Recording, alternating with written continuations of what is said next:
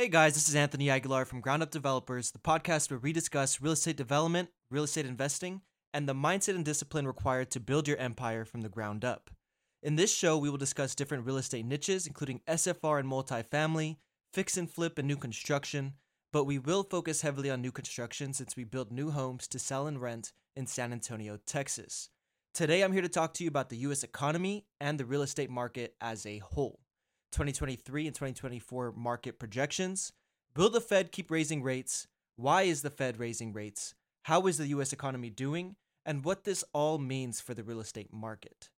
The information I'm about to share with you comes from my friends at John Burns Consulting, and the report's dated February 16th, 2023, so this information is recent and applicable to today's market. Now, with that being said, let's dive into it and briefly talk about affordability affordability is very low right now.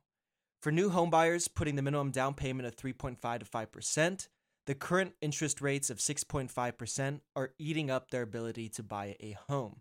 This heavily impacts people putting low down payments who are typically first time homebuyers because their loan is larger. So a higher interest rate is raising their monthly mortgage payment more than somebody who's putting 20% down. In addition, homebuyers who put less than 20% down also need to pay monthly PMI or MIP, which is basically mortgage insurance. This doesn't benefit the buyer at all. It's just protection for the lender since it's more risky to lend to somebody who puts less money down. Luckily, in March, FHA mortgage insurance cost will be cut by 30 basis points from 0.85% to 0.55%. Let me give you an example of how much first time homebuyers can save from this.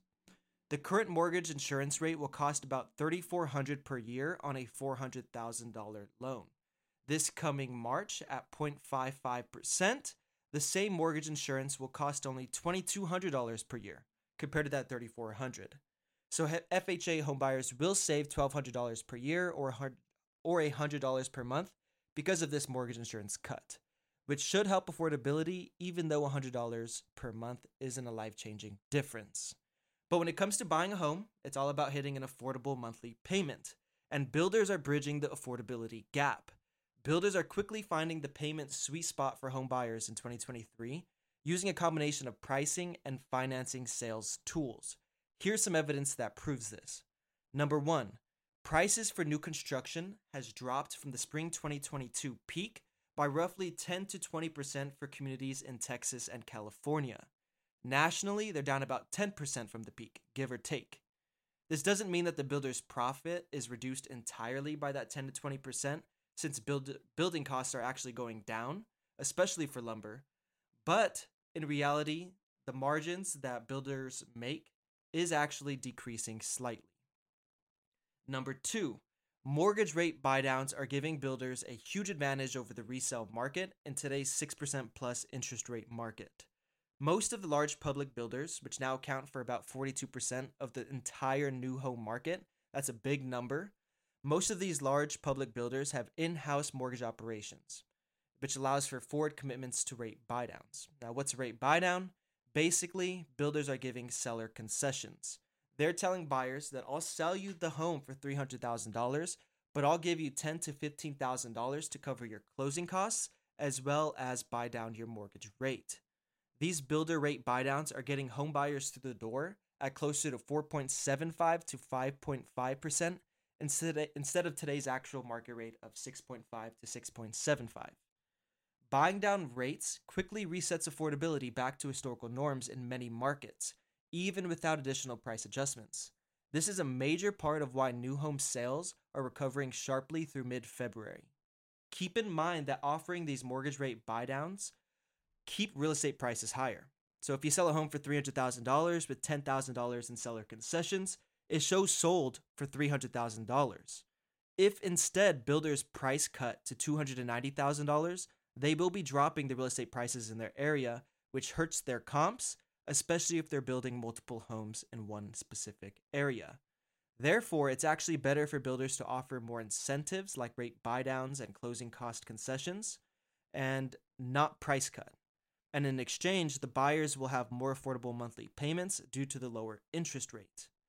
Now, given quickly reduced new home prices, rate buydowns, build costs going down, new home prices are expected to find a floor sooner than the existing home market. New home prices are expected to decline 11% in 2023, but a decent part of that has already occurred in January. And in 2024, new home prices are expected to stay relatively flat and remaining at overall prices back to quarter two of 2021 levels. Existing home prices, on the other hand, have been much slower to correct. So they're only down 3% nationally from the April 2022 peak. Existing home prices are expected to decline 9% in 2023 and another 5% in 2024, bringing overall prices back to the quarter two 2021 levels same as the new home prices. It's just going to be happening slower for existing homes. It's expected that new home prices will not get much lower than they already are. There will be a slight decrease, but as I said before, much of that decrease has already occurred quickly over the past couple of months. The US economy is still chugging along, so unemployment is at its lowest since 1969. We had a booming January jobs report, there's strong consumer spending signals, and there's solid wage growth. So the, the economy does have some strong indicators. More jobs and healthy income growth are always good for housing demand, both for sale and for rent. But what the Fed is worried about is inflation.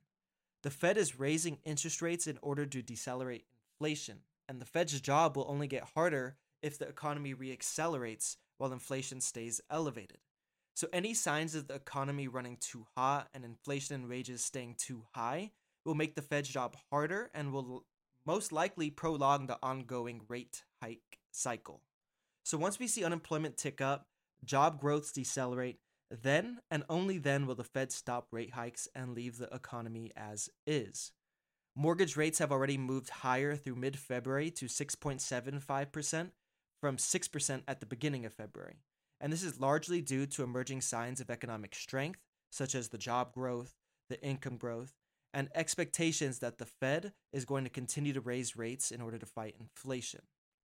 So, let me sum up what all of this means for you real estate investors. So, number one, for home builders, prices for new homes have already experienced swift price cuts, and you shouldn't have to do many more price cuts um, but instead, when selling a new construction home, make sure to offer mortgage rate buydowns and seller concessions in order to lower the monthly mortgage payment for home buyers and to keep the comps strong in your area. For home flippers, prices for existing homes are expected to decrease slower than new construction, about 9% this year and 5% in 2024. So, when flipping homes, make sure to account for more cushion so that a declining market doesn't flip your project upside down. For all of you for you investors, you buyers, the economy is running strong. Unemployment is low, job growth and wage growth is rising, and therefore we can expect at least one or two more rate hikes until we show signs of, inf- of inflation slowing down. Now, once again, this information is solely for your knowledge so that you can make more sound investment decisions. We build homes in San Antonio, Texas for sell and to rent, and these are the statistics that are important to us. So if you'd like to learn more about what we do, make sure to give the podcast a follow. And you can also find our, pro- our, our projects on Instagram at SE Builders. I hope you enjoyed the podcast. Make sure to keep building your empire and have a great day.